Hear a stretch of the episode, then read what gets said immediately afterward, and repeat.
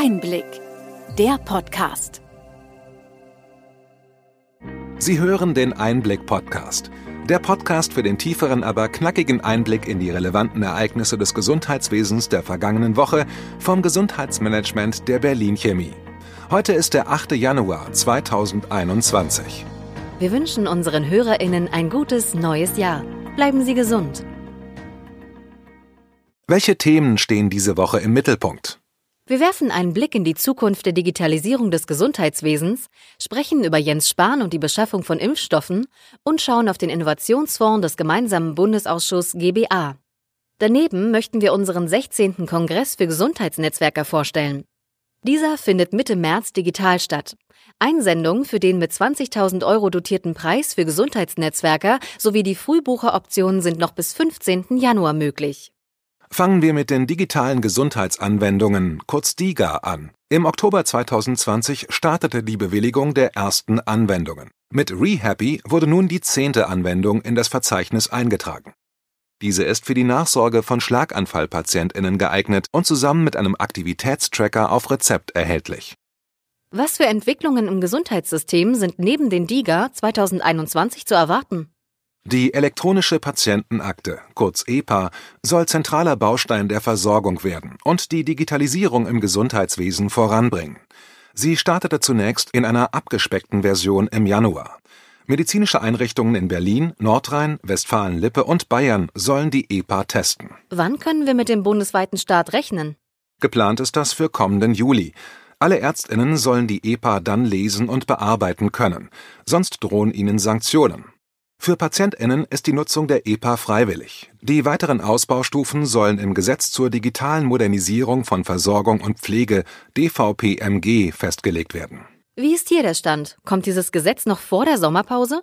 Ja, es soll Mitte des Jahres beschlossen werden. Spannend sind Regelungen, wie die europaweite Nutzung der EPA gestaltet werden soll. Im Juli folgt nach den Modellprojekten des vergangenen Jahres das standardisierte und auf der Telematikinfrastruktur kurz (TI) basierende E-Rezept. Von der Gematik soll dann auch die entsprechende App vorliegen. Wann ist mit der Verpflichtung zum Einsatz des E-Rezept zu rechnen? Das ist für 2022 geplant. Die traditionellen Apotheken haben im Zusammenhang damit Sorgen vor ihrer digitalen Konkurrenz. Im Januar sollten ebenfalls erste Schritte auf dem Weg zur elektronischen Arbeitsunfähigkeitsbescheinigung kurz EAU erfolgen. Die Einreichung der EAU bei der Krankenkasse soll digital durch die Ärztinnen erfolgen. Klappt das wie ursprünglich geplant? Nein. Die Kassenärztliche Bundesvereinigung KBV kritisierte, dass die technischen Grundlagen dafür noch nicht überall verfügbar seien. Das Bundesgesundheitsministerium, BMG und die KBV haben sich nun auf eine Verschiebung zum 1. Oktober geeinigt. Allerdings sind alle offenen Fragen bislang ohne Antworten. Tests der Krankenkassen zu den elektronischen Arbeitsunfähigkeitsbescheinigungen laufen derzeit. Gibt es da Neuigkeiten? Die Techniker Krankenkasse legte Zahlen zu einem Test in Hamburg vor. Seit Projektbeginn im September 2017 beteiligen sich 1190 Ärztinnen und übermitteln den gelben Schein elektronisch. 250.000 EAUs wurden ausgestellt und die Kasse freut sich, dass die elektronische Krankmeldung von den Ärztinnen gut angenommen wird. Das Pilotprojekt zeige, dass digitale Lösungen den Alltag im Gesundheitswesen vereinfachen können. Eine gute Nachricht aus der Praxis. Erfreulich in der üblichen Flut von Bedenken und Kritik an der Digitalisierung des Gesundheitswesens. Worüber werden wir noch im kommenden Jahr sprechen? Viele digitale Projekte werden aus Sicht der Datenschützer kritisiert. Ein Gutachten für den Health Innovation Hub des BMG gibt nun zumindest für die Einführung der elektronischen Patientenakte Entwarnung. Entgegen der Kritik des Bundesdatenschutzbeauftragten Ulrich Kelber verstoßen die Regelungen im Patientendatenschutzgesetz PDSG nicht gegen höherrangiges europäisches Datenschutzrecht und somit auch nicht gegen die nationale Umsetzung durch die DSGVO. Diese verlangen nicht, dass Versicherte auf Dokumentenebene, also feingranular, einwilligen müssen. Dies ist auch eine gute Nachricht für den Praxisalltag. Wechseln wir das Thema. Die Corona-Krise wird von Politik und den Medien gern als Beschleuniger für die Digitalisierung besonders in der täglichen Praxis bezeichnet. Was können wir bei Technologien und Unternehmen im kommenden Jahr erwarten? Aus Los Angeles kam die Nachricht, dass das Start-up Health Werner ein System entwickelt hat, das es ermöglicht, einen digitalen Impfnachweis auf das iPhone hochzuladen. Konkret können Empfänger des Covid-19-Impfstoffes, die vom Los Angeles County geimpft wurden, neben einer schriftlichen Impfbestätigung auch eine virtuelle Karte in der Apple Wallet-Anwendung hinterlegen. Ob sich diese Anwendung bei den NutzerInnen durchsetzt und ob das System auch in der Android-Welt platziert wird, bleibt abzuwarten.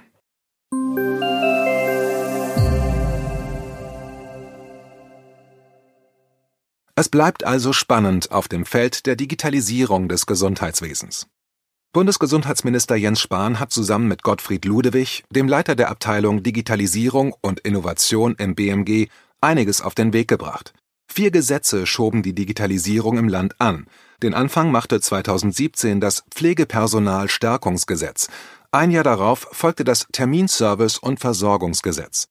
Mit diesem Gesetz wurde auch die Übernahme der Mehrheitsanteile an der Projektgesellschaft Gematik beschlossen.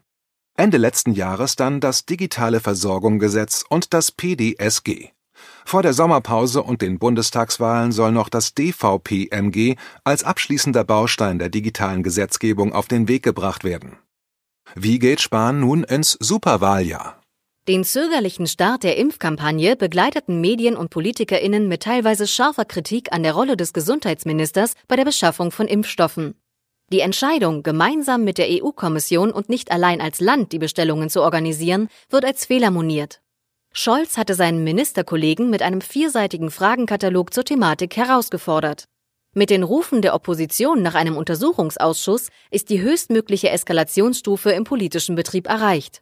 Spahn rief auf, zu einer sachlichen Debatte zurückzukehren und ließ sich von der Tagesschau mit dem Satz Wir haben genug, mehr als genug Impfstoffe bestellt, zitieren. Bundeskanzlerin Merkel macht die Beschaffung nun zur Chefsache und lud eine Arbeitsgruppe von Fachministern ein, sich mit den Problemen zu befassen. Neben Jens Spahn gehören mit Wirtschaftsminister Peter Altmaier und Kanzleramtschef Helge Braun, beide CDU, zwei enge Vertraute der Kanzlerin dazu. Mit dabei auch Olaf Scholz von der SPD. Boulevardmedien nannten dies eine Entmachtung Spahns. Mit der Zulassung des Moderna-Impfstoffes Anfang Januar werde sich die Situation entspannen.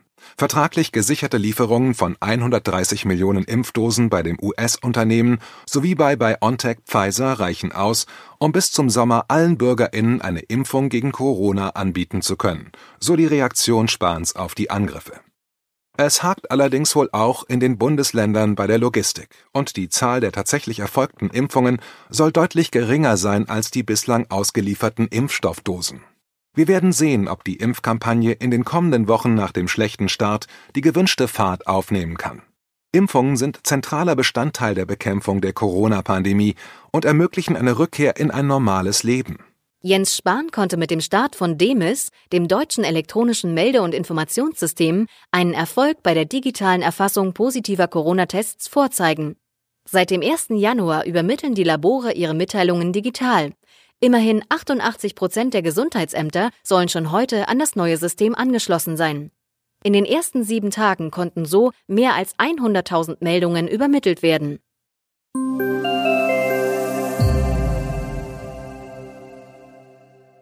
Zum Jahresbeginn ging SNOMED CT an den Start. Was verbirgt sich hinter diesem Kürzel? Das Bundesinstitut für Arzneimittel und Medizinprodukte BfArM stellt damit eine gemeinsame Sprache für elektronische Kommunikation und den digitalen Austausch im Gesundheitswesen bereit und schließt sich diesem internationalen System an. Die Abkürzung SNOMED CT steht für Systematized Nomenclature of Medicine Clinical Terms, kurzum systematisierte Nomenklatur der Medizin. Im Patientendatenschutzgesetz wurde weiter der Aufbau eines Nationalen Kompetenzzentrums für medizinische Terminologien festgeschrieben. Auf Ärztinnen soll keine Mehrarbeit zukommen, versicherte Dr. Kai Heidmann vom Health Innovation Hub des BMG bei einer Veranstaltung im vergangenen Jahr. Bei den Kodierungen werde sich für die Ärztinnen nichts ändern.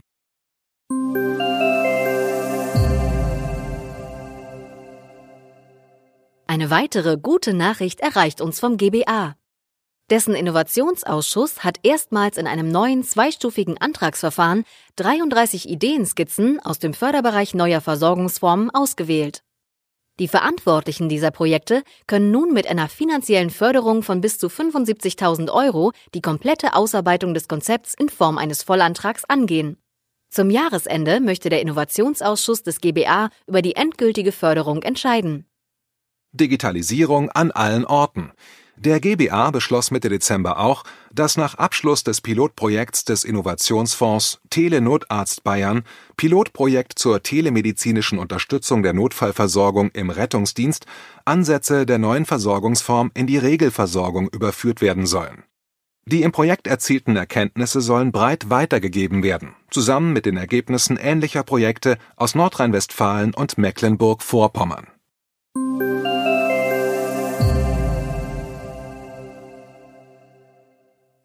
Wir bei Berlin Chemie freuen uns, dass sich im Gesundheitswesen aktive Personen allerorts für vernetzte und tragfähige Versorgung einsetzen. Mit unserem Kongress für Gesundheitsnetzwerker bieten wir einmal jährlich eine Plattform für innovative Projekte. Nachdem der Kongress im vergangenen Jahr zu Beginn der Corona-Pandemie abgesagt werden musste, wollen wir am 16. und 17. März diesen Jahres unter dem Motto Das neue Normal digital den Gesprächsfaden wieder aufnehmen. Mit dem Kongress verbunden ist der Preis für GesundheitsnetzwerkerInnen. Gefragt sind Ideen für integrierte Versorgungskonzepte oder bereits erfolgreich umgesetzte Versorgungsnetze sowie digitale Projekte aus allen Bereichen, die mit der Gesundheitsversorgung zu tun haben. Explizit richten wir uns an Start-ups. Nutzen Sie die Chance, sich auf dem Kongress einem breiten Publikum vorzustellen und bewerben Sie sich online bis zum 15. Januar um den mit 20.000 Euro dotierten Preis. Ebenfalls bis zum 15. Januar können Sie den vergünstigten Frühbuchertarif für die virtuelle Teilnahme am 16. Kongress für Gesundheitsnetzwerker nutzen. Seien Sie dabei, wenn alle, die kreative Pionierarbeit leisten, ihre Visionen teilen. Den Link zur Anmeldung und zum Bewerbungsformular für den Preis finden Sie in den Show Notes.